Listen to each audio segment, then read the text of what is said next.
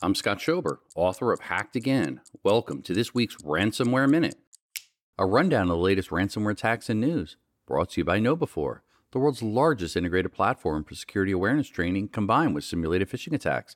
Visit KnowBe4.com to learn more. The Huber Heights, Ohio city government was hit by a ransomware attack. The incident is likely to affect multiple services, including utilities, tax, zoning, engineering, finance, human resources, and economic development. However, police, fire, and EMS services were not impacted.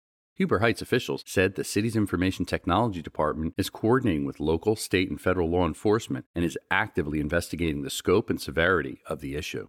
Australian critical infrastructure has faced an onslaught of attacks from state-sponsored cybercriminal groups. A newly released government report shows that one attack happened every 6 minutes. In response, cyber laws have been proposed by authorities, some of which would force companies to report all ransomware minutes. The Australian Cyber Security Centre received over 94,000 reports of cybercrime over the financial year to June, up 23% from the previous period. The personal information of patients at Sutter Health, a nonprofit organization serving a Medi-Cal patient population in Northern California, was exposed during a ransomware attack on one of its vendors. The company uses the affected vendor, Virgin Pulse, to operate an online contact management platform that allows the hospital to notify patients and members with notices. It has been estimated that about 845,000 individuals may have been impacted.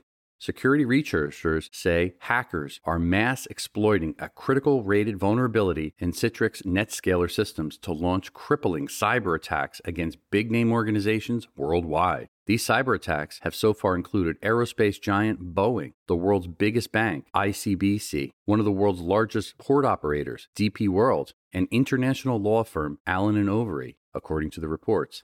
Thousands of other organizations remain unpatched against the vulnerability.